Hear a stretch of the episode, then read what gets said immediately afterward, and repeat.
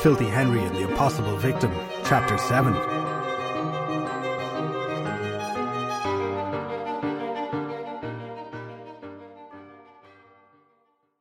Sometimes a person can act in such a way that they impress even themselves.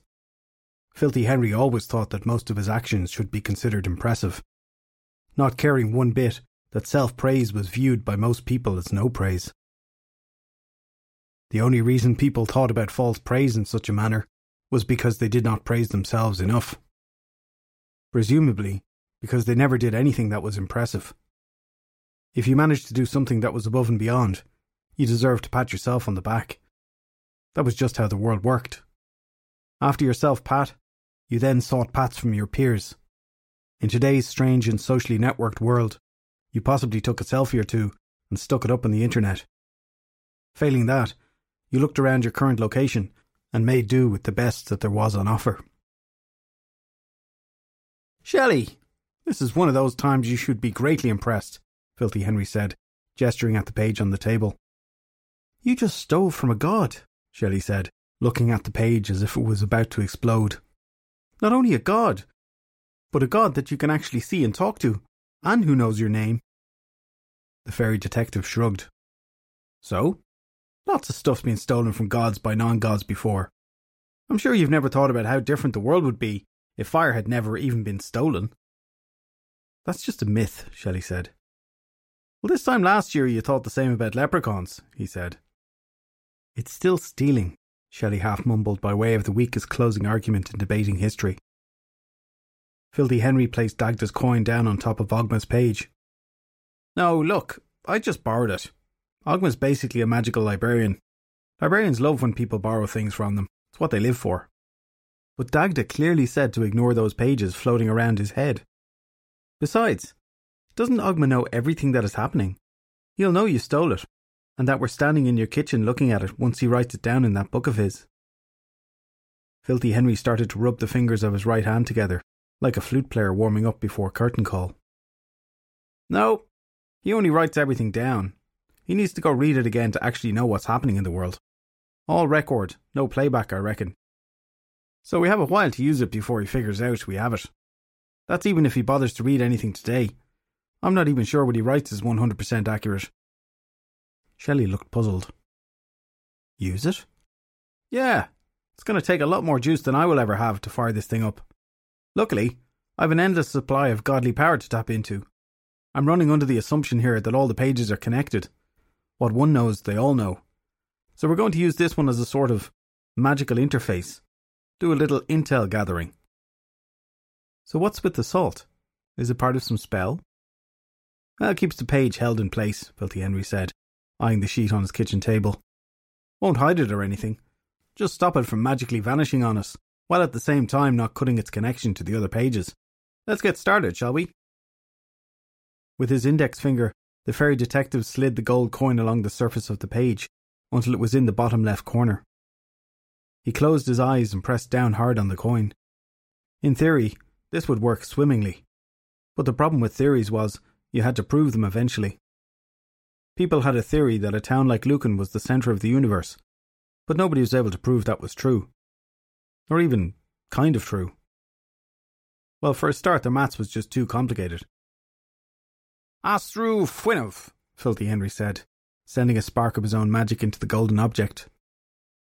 The coin used energy from Dagda to work, that much the fairy detective knew. But there was no way Dagda was going to personally check what the magic was being used for each time. He would no doubt be content that the request had come via the coin and just siphon the energy accordingly. Since the coin was only meant to teleport people, why question anything at all? Meaning the coin was wide open to be abused, assuming you were the sneaky minded type who'd do such a dastardly thing. Filthy Henry just so happened to always think in a sneaky way, a personality trait he was more than a little proud to admit he had. The coin started to glow brightly. Excellent, Filthy Henry said with a grin. You're going to get us in so much trouble, Shelley said, before looking up the ceiling. I had no part in any of this. Relax, will you? There's no I in team, Filthy Henry said. But there is an eye in Fireball, and I'd really like not to have one launched at me today from the clouds. Filthy Henry shook his head and leaned against the table, balancing on his fists. He stared at the blank page and watched as the magical energy powered it. While step one was a resounding success, the problem with trying to magically hack something was there were generally no instructions. Can we get this show on the road? Shelley asked, looking around the kitchen.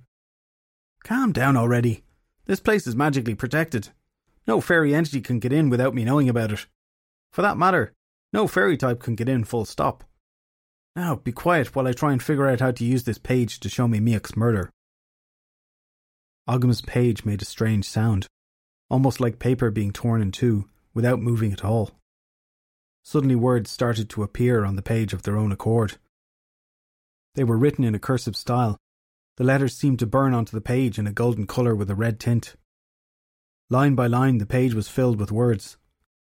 As they neared the bottom of the paper, the writing started to scroll upwards, like it was being displayed on a computer screen.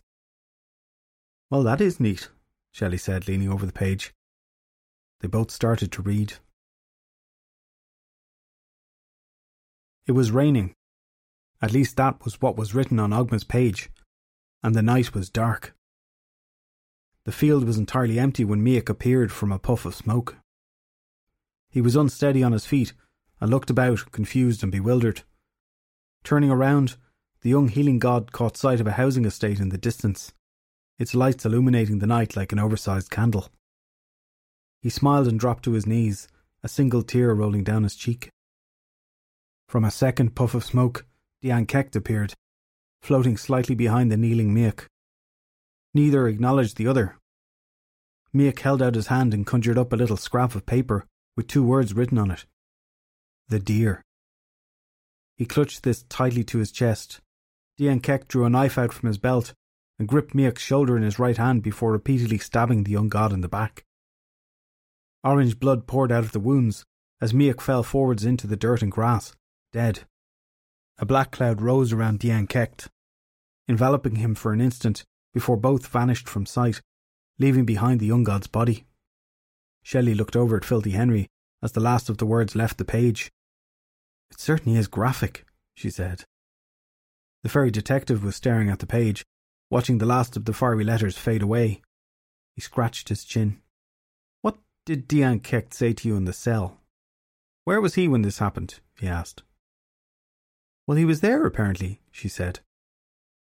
Filthy Henry gave her a withering look. She flipped open her notebook and read through the few notes he had taken while speaking with the god of healing. An old guy in Donegal had called on him for help in healing someone, and since he appeared in person, the old man invited him to have a cup of tea. Show us that, Filthy Henry instructed the page, tapping it gently. Dian Cecht knocked on the front door of the little cottage and waited. There was nothing and nobody for miles around in any direction, not even streetlights. The cottage stood in a sea of darkness amongst the shadows and night, as remote as a place could be before you accidentally started to hit civilization again. After a minute, the door was opened by an elderly gentleman who stared at the god, wide eyed. It's you, he said. Indeed. I'm Dian Cecht, the god said. I've come because you called for my help. But I've been druiding for years, and none of you have ever come in person when I invoked your help. The god of healing smiled. Well, you caught me at a good moment, Ben. I wasn't very busy. I figured this one time the rules could be bent a little. Ben seemed upset by this statement. Ah, he said, looking down at the ground. So you can't really help me with this one, like you've helped in the past? Dian Cecht smiled, but it was a sad smile. Alas, I cannot. But in these cases, we like to let you know that you were never alone. This seemed to lift Ben's spirits. He stepped back and motioned for the god to come into the cottage. After Dian Cecht entered, Ben led him into the small sitting room, where two armchairs stood before a roaring fire. A little teapot sat on a table, two cups and a jug of milk beside it. Ben dusted off a chair and nodded at the god of healing before sitting down in the other seat. He picked up the teapot and started to pour. You'll do me the honour of having a cup of tea with me, Least I can do after all your help over the years, Ben said, looking over at the god and smiling. Oh, the honour's mine, Dian Cecht said, taking one of the cups with his right hand and sipping the black tea. Ben leaned back in his seat and nodded, looking into the flames of the fire. After a minute, he stopped nodding, closed his eyes, and stooped forward. Dian Cecht leaned over and rested a hand on the elderly gentleman's head. May your good works here, regardless of religion, be rewarded in whatever afterlife you're now in, the God of Healing said. Goodbye, old friend. With the end of her sleeve, Shelley dabbed at her eyes. That's so sad, she said, sniffing. Ben wanted to avoid dying from something, and Dian Cecht couldn't help. Filthy Henry snorted. Ah, typical as all that was. Not touching. The old guy was just trying to cheat death and attempted to abuse the fairy world to get what he wanted. You heartless sod, Shelley said. You're telling me you wouldn't use your magic to save someone from dying? Right then, the fairy detective did something that everyone in the world does to avoid answering an awkward question. Played deaf and found something else to focus his attention on. Shelley saw him do it straight away, but before she could ask any further questions, he started to use the magical page again. Play back both those last stories, side by side if you can, with timestamps of the event, he said. Again, the words started to appear on the page, this time like stories in a newspaper. In the left column was Miach's murder. The right showed Dian Cecht with the old man. Every line had a time and date inserted at the start, incrementing in minutes. When it came to Miach being stabbed the first time, Filthy Henry waved his hand over the page. Stop! Ogma's page did as instructed, the words pausing at the respective points in both stories. Filthy Henry placed the index finger of each hand at the timestamps in the two columns. See that? he said. Dian Cecht was stabbing Miach at the exact same time he was sipping from the teacup. Yeah, well, we knew that already, he told us. That's what we have been hard to figure out. Which Dian Cecht is doing what and where? Then again, aren't gods omnipresent beings? Well, despite what people think, they're not really. Gods can only be in one place at a given time. They can know what's going on everywhere at the same moment with some magical help, but they can only be physically in one spot. Magic be damned. Meaning, one of these guys is an impostor, but more importantly, read those last two lines. Shelley read the lines he pointed at again and shrugged. Okay, what am I missing? Last time I checked, very few people were ambidextrous. Filthy Henry said. If Dian Cecht was drinking tea with his right hand, then how come he was stabbing his son with his left? That suggests that the killer favoured his left hand. So whoever killed Miach is left handed. That was something Shelley had missed completely on her first reading of the two scenes. The same god had used both hands naturally, without any trouble at all. It was a clue, one that could presumably be used to prove Dian Cecht's innocence. But then again, why would it matter?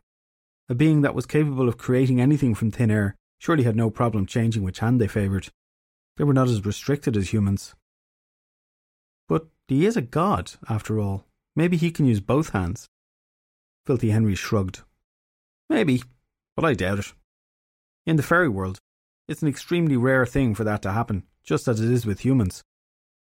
Even if he can use both hands without any bother, there is no way that Dian Cecht was in two places at once. Also, the one visiting the old man was walking, while the one doing the killing was floating above the ground.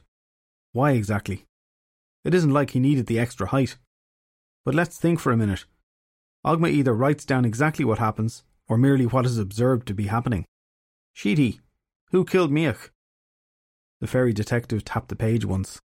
All the words faded from sight, to be replaced with two that appeared in the very middle. Dian Cecht, Filthy Henry read out aloud. So, because it looks like he did it, Ogma wrote that down, which explains why we can't just teleport to who the killer is using the coin. The gods really don't know themselves. I'm guessing that Dagda can only send us to places based off what Ogma has recorded. Let's see if somebody else has an alibi then. Where was Bres at the time of the murder? Previously, Ogma's page had come back almost instantly with an answer. This question, however, seemed to be causing it some difficulty. After a few seconds, a single message appeared on the paper. Bres was not in this realm at the time, in accordance with the rules, Shelley read out. Ogma did say that he recorded everything that happened in Dagda's realm, and the fat man himself said we could use the coin to teleport about his realm freely, So if Bres wasn't around at the time of Miach's murder, then where the hell was he? Filthy Henry looked up from the page and stared out the kitchen window thoughtfully.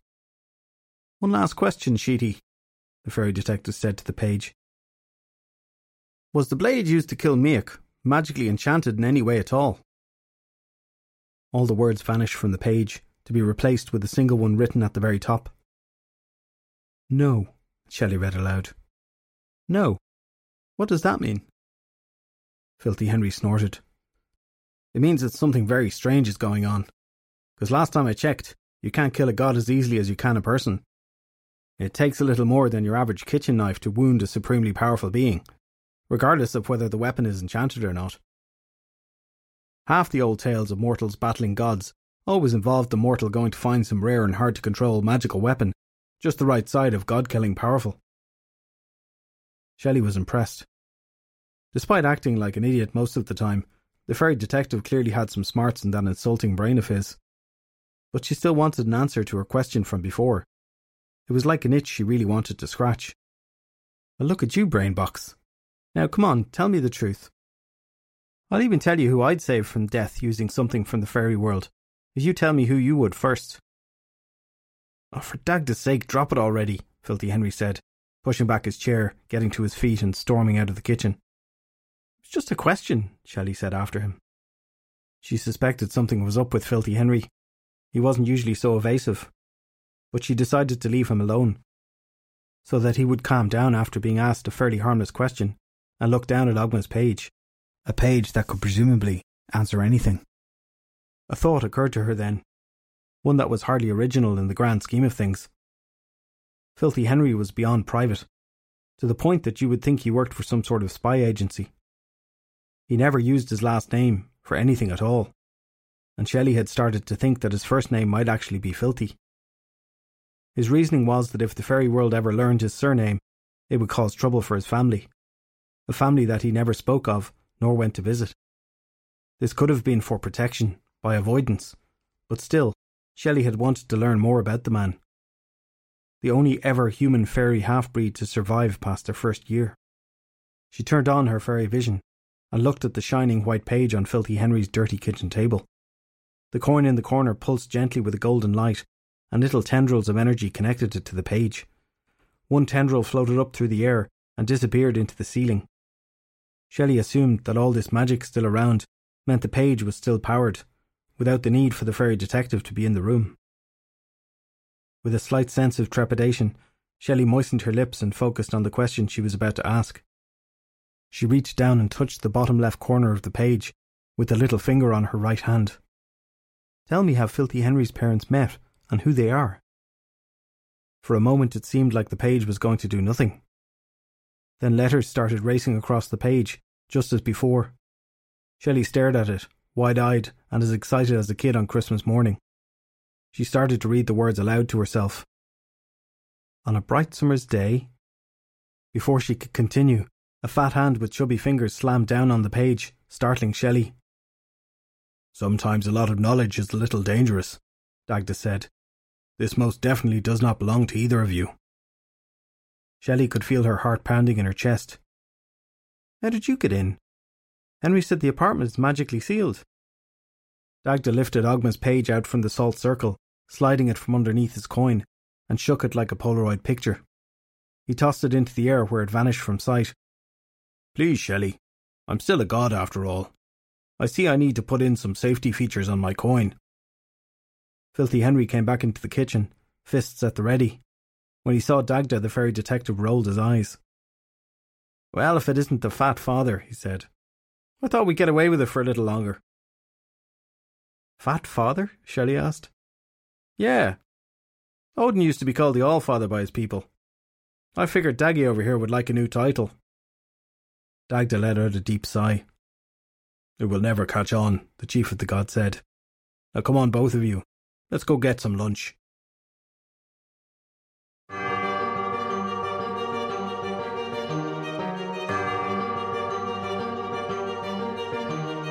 Filthy Henry, The Impossible Victim, is book two of the Filthy Henry series by Derek Power. This completely free audiobook version was narrated by Niall Milton. Other Filthy Henry books are available to buy on Amazon Kindle.